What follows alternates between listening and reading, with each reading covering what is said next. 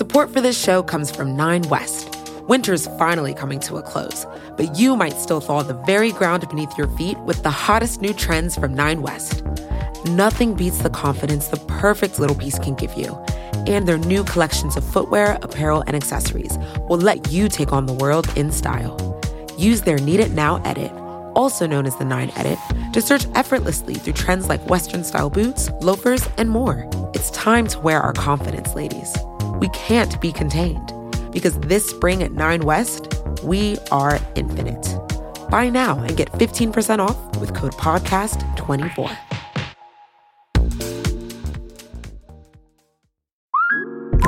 Okay, here's the situation. Our daughter Mia is leaving for her first sleepover. We have friends coming to stay, and we just got a puppy. So I go on Instacart and solve everything in one order from Kohl's. Fun PJs for Mia, oh, new bedding for the guest room, and a vacuum cleaner that actually picks up pet hair. All delivered in as fast as 30 minutes. With Kohl's on Instacart, there's no sitch we can't fix. Visit instacart.com to get free delivery on your first 3 orders. Offer valid for a limited time. $10 minimum order. Additional terms apply. I was thinking the other day about how when I was growing up, we had sanitary napkins. We didn't have, pads that you pulled the adhesive off of and stuck in your panties. We had, these crazy elastic belts that you'd pull the napkin tails through, sort of fore and aft. And they were the strangest thing. Valorie Lee Schaefer was born in South Korea. When she was 2 years old, she was adopted by an American family. She grew up in rural Wisconsin in the 1960s and 70s.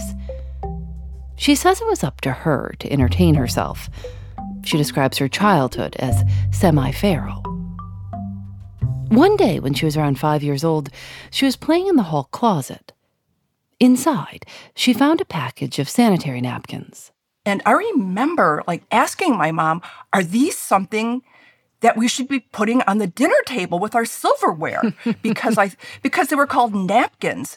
And I think she was shocked by the question and just sort of, was like, no. She didn't tell me what they were instead. She didn't, there was a lot of, I don't know, almost it was taboo. We didn't talk about it. Do you remember when you got your period? I do. I was probably about 11. We had a day in school where the girls got pulled into a separate classroom to watch a special film strip.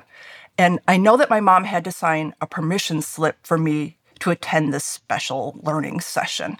And I think it might have been even sponsored by Kotex or somebody like that, because at the end of the film strip, we got this cool little take-home package with all kinds of product samples in it. So I had a little kit. I had my little elastic stretchy belt. I had my sanitary napkins. I think there were probably a couple of tampons in there. And this was an era of tampons that came with a cylinder, cardboard applicator, sort of it. I kind of remember it being the width of a paper towel, core. I'm sure it wasn't that large, but it seemed like it. And it was certainly that dry. And that's what I had as my starting kit. I paid attention to the film strip. I'd read all the literature in my little goodie bag. And that is how I navigated my first period. So even when you got your period, you didn't talk to your mother about it? I don't remember talking to my mother about it. This was 1971-ish. You just didn't talk to your mom about that. I'm Phoebe Judge. And this is Love.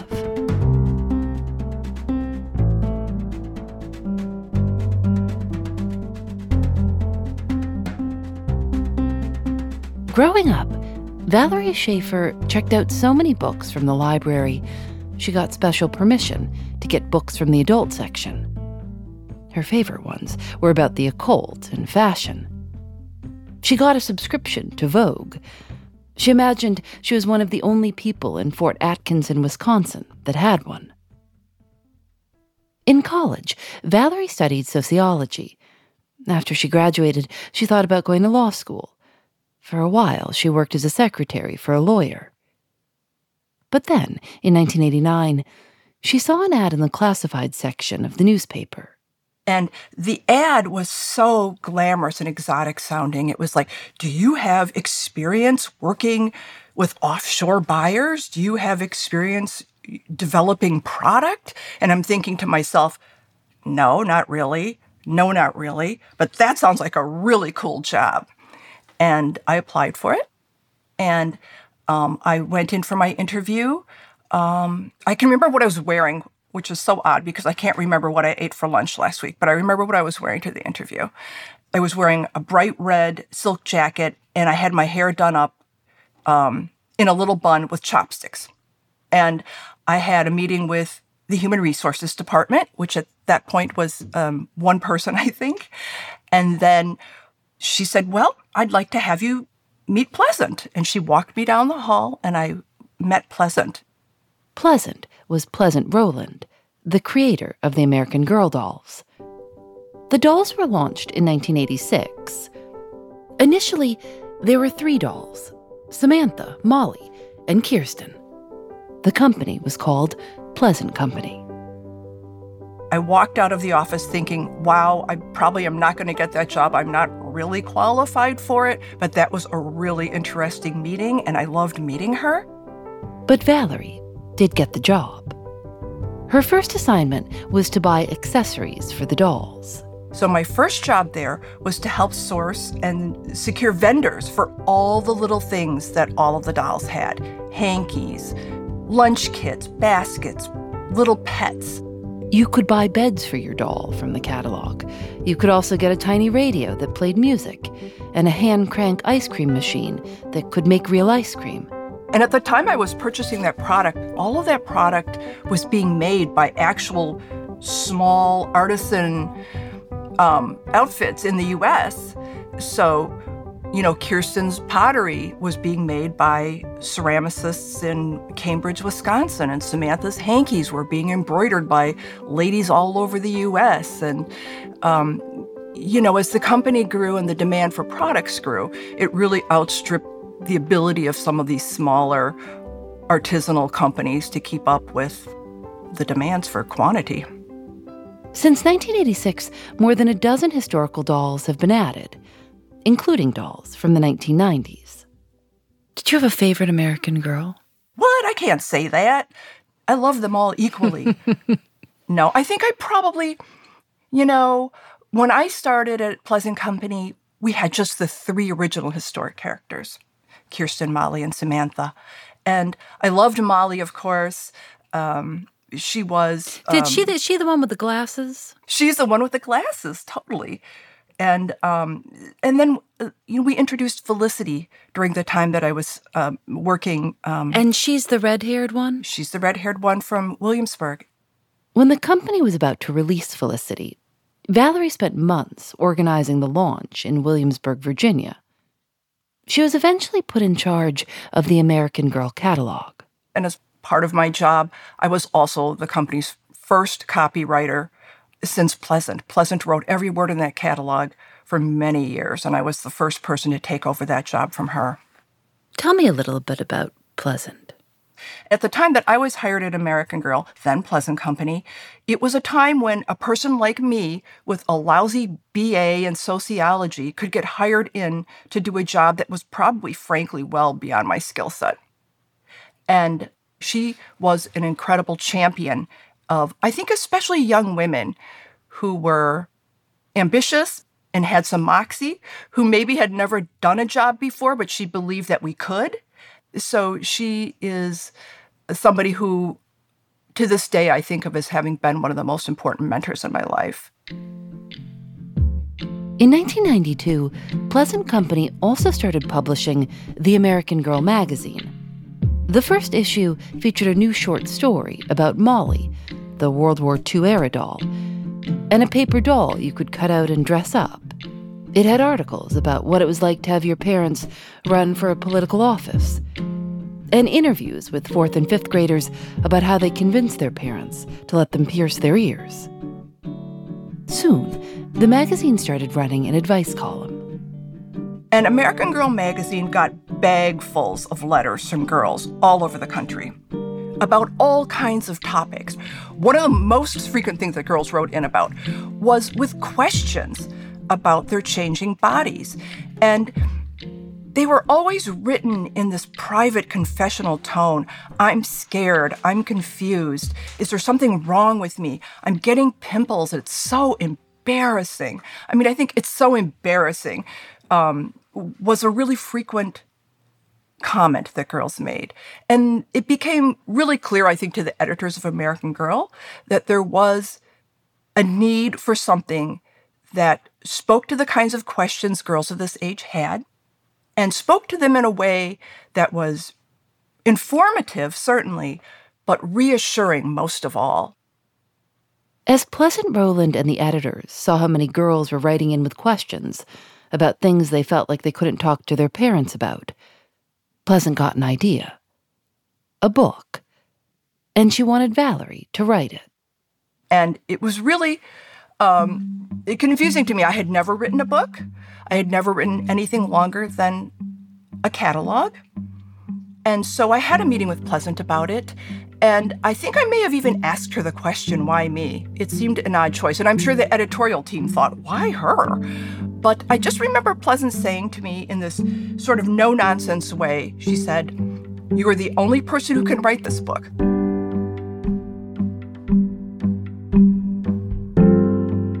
We'll be right back.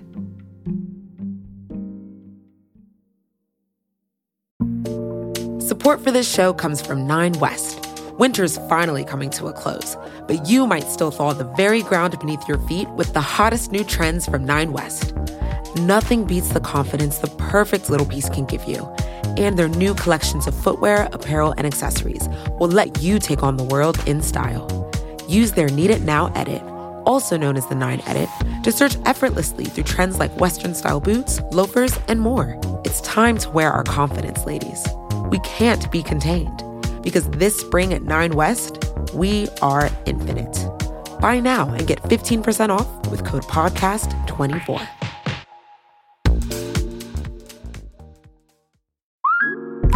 Okay, here's the situation. Our daughter Mia is leaving for her first sleepover. Bye. We have friends coming to stay, and we just got a puppy. So I go on Instacart and solve everything in one order from Kohl's. Fun PJs for Mia. Oh, new bedding for the guest room. And a vacuum cleaner that actually picks up pet hair. All delivered in as fast as 30 minutes. With Kohl's on Instacart, there's no such we can't fix. Visit instacart.com to get free delivery on your first 3 orders. Offer valid for a limited time. $10 minimum order. Additional terms apply. To write the book, Valorie Schaefer and the editors at American Girl worked with a pediatrician. And they interviewed kids, with and without their parents. What became clear to us is that every girl thinks that they're a freak of nature, that they are the only person who is experiencing these kinds of changes, that they're the only person who has these fears. They feel alone, and they feel there's something wrong with them. Either their breasts are growing too quickly or they're growing too slowly. They've got pimples, or they're wondering when they're going to get pimples and what does it mean? What do you do to make them go away? So I think what we really heard was how anxious girls were, how alone they felt, and we heard very much their need to be reassured that what is happening to them, or what would be happening to them, was absolutely normal. I mean, do you remember hearing what these girls were saying and looking at the questions that were coming in to the magazine and thinking, you know, it's so funny because it's now, you know, decades later, and it's the same exact things I was worried about? Yeah. And I think that tells you, first of all, that it's not always a question of whether the parents are well-equipped or on hand. It has, as much as anything, I think, to do with the natural developmental age of that kind of, you know, the developmental age of the child is to believe that you're unprepared, that you're not normal, that you are the only person having these kinds of thoughts and feelings. And that seems to transcend, you know, whatever style of parenting you had at home or where you lived or even what time you grew up in. I mean, I think some of this is just natural human development. What was the tone that you were trying to strike? I mean, did you want it to be the voice of your cool older friend or the voice of your mother? What? We always said that the voice of the book should be your favorite aunt. And we were sort of imagining that she was maybe your mother's younger sister, maybe not a lot younger, but because she wasn't your mother, you thought she was maybe just a little bit cooler, and you felt like you could talk to her privately and that she would keep your confidence. And I think that, so that is sort of the voice that we worked really hard to deliver to girls and to be authoritative, but not like your pediatrician is or your teacher is, but somebody who you trust, a trusted adult, your favorite aunt. What was the hardest part of the book to write? What section? The section that I think we spent the most time talking about was certainly the section about periods and about what kind of information was age-appropriate. And not only what was age-appropriate from the standpoint of parents, but from what girls really wanted to know. I mean, I think it's really easy for adults to decide to dump a lot of information on kids because we want to be an open book. We want to give them everything. We want to give them all the information we think we remembered that we wanted. And the boundaries that we put in place for ourselves were that we're going to talk about reproductive organs, we're going to talk about reproduction to the point that we can answer the questions girls have about their periods. Why am I getting a period? When am I getting a period? Where am I going to be when I get my period? How will I manage my period? So to answer those kinds of questions required a certain amount of discussion of reproductive organs, but it did not require a far-ranging discussion about sex or sexuality. In fact, I feel like the girls we talked to and heard from were a little bit like, la, la, la, la, la, la, la, la, la, not ready for that, don't want to go there yet. But I would like to know what a tampon is. I want to know what a tampon is. Where do I put that thing? Is it going to fall out? Is it going to hurt? Is everybody going to know I have my period? How am I going to know when to change it? You know, sort of basic care and keeping maintenance kinds of things. So that's the information that we really wanted to give them, especially in a book designed for girls 7 and up at that time. You know what I like is that there's all these, sections about getting your period and things, but it also seems so much to me to be of the appropriate age because there's also a whole entire page devoted to what happens if you get gum stuck in your hair. That it seems to capture this very special age, which is you're not a real teenager yet, and you're not a little kid anymore, but you're kind of both of these things. That's right. And I think that straddling that line was a really important part of nailing the tone of the book and determining which content was really right for the book. And I think girls really wanted to know about, growing pains in their legs. They wanted to know about what if I chew my fingernails? How do I deal with braces? Braces are so embarrassing. Those things were just as important to girls as what size bra should I get? When am I going to get breasts? And what about my period? So I think the head-to-toe approach of the book gave equal weight to each of those sort of sectors of the body. Girls wanted to know about underarm hair. They wanted to know about shaving their legs. They wanted to know about lice. I mean, all of these kinds of things. And to be able to talk about all those things in the same matter-of-fact, straightforward, informational way was very much a part of what we set out to do. At the same time she was working on the book, Valorie found out she was pregnant. I was an older mom. I got married when I was 35 and became pregnant with my first child when I was, just under 40. So it was something that I very, very, very, very, very much wanted.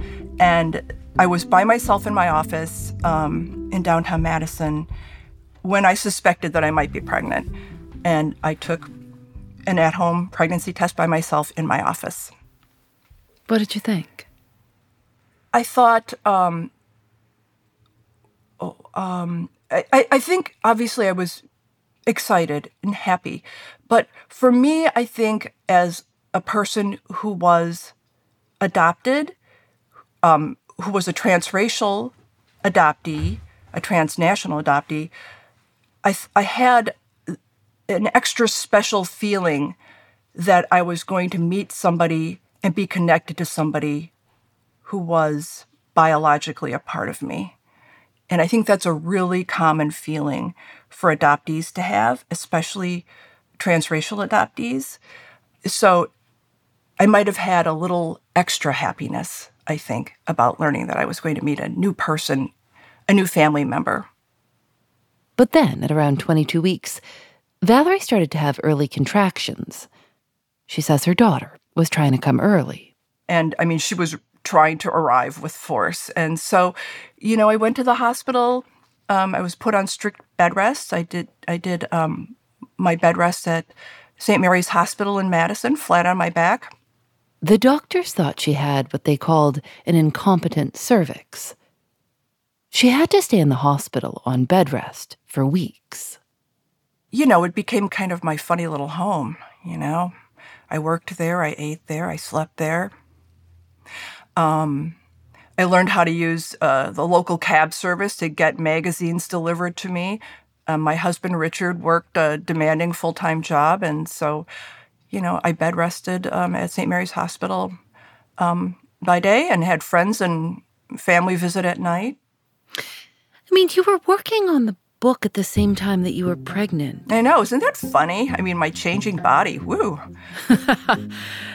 Were you thinking about that? I mean, do you think that it changed the way that you were writing the book, knowing that you were about to become a parent, that you may very well be having a daughter? I don't know if that time you knew you'd be having a daughter. I did. I did know I was going to be having a daughter. And I think, ultimately, myself and the editorial team at American Girl felt like we were writing for a particular girl, and for each of us it might have been a little bit different. I think I was certainly writing for my 8-year-old, 9-year-old self, but I think in the back of my mind, I also was thinking about a girl I might have someday.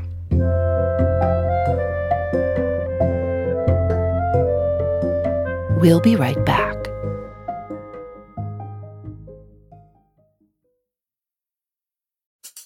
Support for this podcast comes from Smartwater. Life moves pretty fast. Are you drinking water that can keep up? Smartwater Alkaline has everything you need to stay hydrated, no matter where your day takes you. Whether you're pitching a tent or your next big idea, Smartwater Alkaline can help you perform your best. It delivers a pure, crisp taste that makes it the perfect chaser after a big workout. Elevate how you hydrate and pick up a Smartwater Alkaline today. To learn more, visit drinksmartwater.com. Now streaming only on Disney+. My name is Taylor. Welcome to the Eras Tour. Experience Taylor Swift's record-breaking Eras Tour. Does anyone here know the lyrics? Prove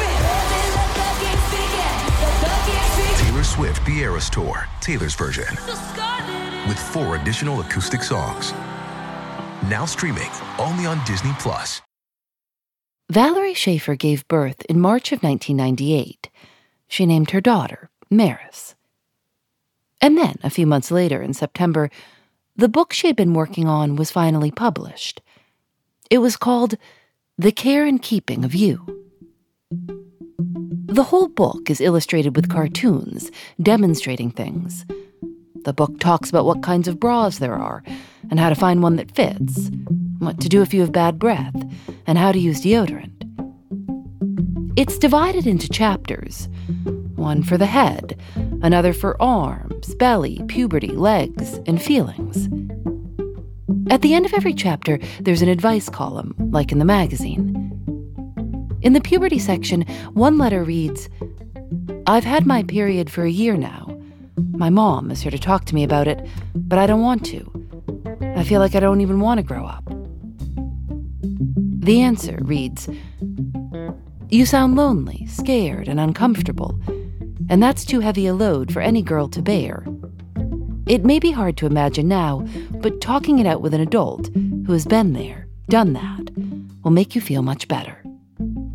And at that time, most of the response was through letters and cards that we got at American Girl. It wasn't the kind of immediate feedback you get from a social media post now. We got lots of mail. And it wasn't universally well-received. Certainly, we got letters from people who felt we'd gone too far or who felt it wasn't appropriate for girls of that age and let us know that they would not be letting their child have access to the book. Thank God for libraries. A lot of girls would not have had access to the book were it not for libraries. Are there any letters you remember particularly? I think some of the most memorable letters came from girls who didn't have mothers in their homes or from girls who had single fathers as their primary caregiver. And those letters were really special to me because those girls really, really, really, really needed that book. And sometimes we got letters from parents, too. Like, I remember particularly a letter from a dad saying that he was raising this girl by himself, and he knew these were things that needed to be talked about with her, but he didn't know how to do it. And he was so, so grateful that he had this book that he could leave on her bed and sort of, you know, tiptoe out of the room and leave behind. I remember that letter particularly. And we had letters from girls whose parents were forbidding them from having the information in the book, but the girls had managed to get a copy of the book from a friend's home or from a library to peek at it in their school's library and let us know in their letters how much they appreciated having that information available to them. Those kind of letters had a special place in my heart, I think. You had two daughters. When they got to be kind of 8, 9 years old, I mean, had they seen The Care and Keeping of You? I mean, were there just copies of it all over your house? Yeah, for sure. I mean, it was on the bookshelves of our house. And, you know, like every other, you know, sort of mom of my generation, I was going to improve on what my mother had failed to do. And I was ready to have the talk. Let's have the talk anytime. Do you have any questions for me? Are you concerned about anything? And just like a lot of other 7, 8, 9-year-old girls, they did not want to talk to me about it. No thanks. I think I remember my youngest daughter, Raina, saying, "Mom, I have the book, okay? If I have any questions, I'll let you know." Does Maris think it's kind of funny that, you know, she and the book were both kind of born at the same time? Yeah. I don't know if she thinks it's funny, but I think that she has certainly seen, especially in these last few years, that it's a book that lots of her friends grew up with, and that's kind of a funny thing. Maris often talks about going to a summer camp where they were having, you know, the dreaded icebreaker where they go around the circle and ask you to tell everybody in the group something about you that everybody in the group wouldn't expect or know. And they got to Maris, and she was stunned and didn't know what to say, and she blurted out, "My mom wrote the body book for girls." And, you know, she said she was very popular in camp that summer. Are there any piece of advice from the book that you still think about today? There's a line in the book that talks about, you know, you don't necessarily need to shave above the knee because that's a lot of leg to shave. And I don't know, some of those kinds of things stick with me because they were instances of the book where we were able to give a little piece of advice that was kind of funny and wasn't necessarily straight facts, but kind of an opinion. You can shave up there if you want to, but you know what? If you don't want to shave up there, that's okay too. And I think that it's funny that some of those kinds of things really stuck with women that I talk to now in their 20s that say, "Ah, yeah, I remember that section about you don't have to shave above the knee." And to this day, I don't shave above the knee. I'm like, hey, all right. Since it was published in 1998, The Care and Keeping of You has sold over 5 million copies. parents are still buying it for their kids today. An updated edition has just been released.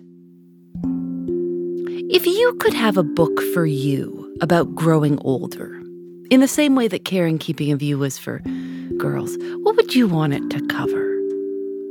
It's so funny that you ask me that, because it's the most frequent request I get from women who grew up with the book. When are you going to write a book about perimenopause? And I think, you know, it's really funny, but every age and stage of life you move through, you have questions. The questions are kind of the same. What's going to happen? What's normal? Why do I feel this way? So I think there are certainly lots of books out there about menopause. I often wish there were a book that is as slim a volume, as straightforward, and as warm and reassuring for women of my age as The Care and Keeping of You has been for girls. Answering the same fundamental questions, you know, you're normal, this happens, you're not a freak, and you're not alone.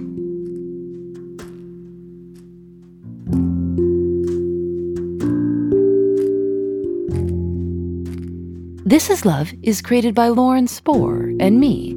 Nidhi Wilson is our senior producer. Katie Bishop is our supervising producer.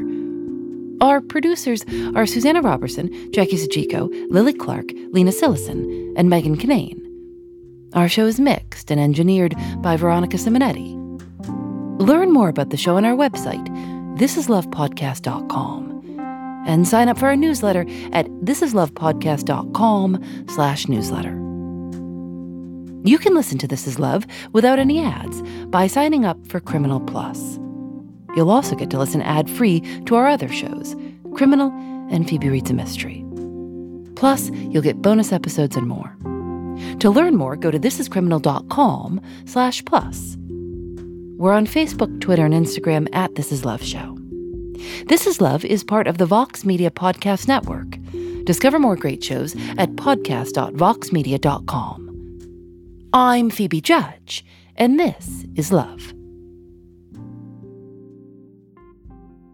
I hear you recently got braces. I did. When I went to the orthodontist, you know, I had the option of, clear braces, behind-the-teeth braces. And I was like, hell no, give me the full metal jacket. I mean, you know, let's rock a tin grin. If we're going to wear braces, let's wear braces. Let's go. Support for this show comes from Nine West. Winter's finally coming to a close, but you might still thaw the very ground beneath your feet with the hottest new trends from Nine West. Nothing beats the confidence the perfect little piece can give you. And their new collections of footwear, apparel, and accessories will let you take on the world in style. Use their Need It Now edit, also known as the Nine Edit, to search effortlessly through trends like Western-style boots, loafers, and more. It's time to wear our confidence, ladies. We can't be contained, because this spring at Nine West, we are infinite.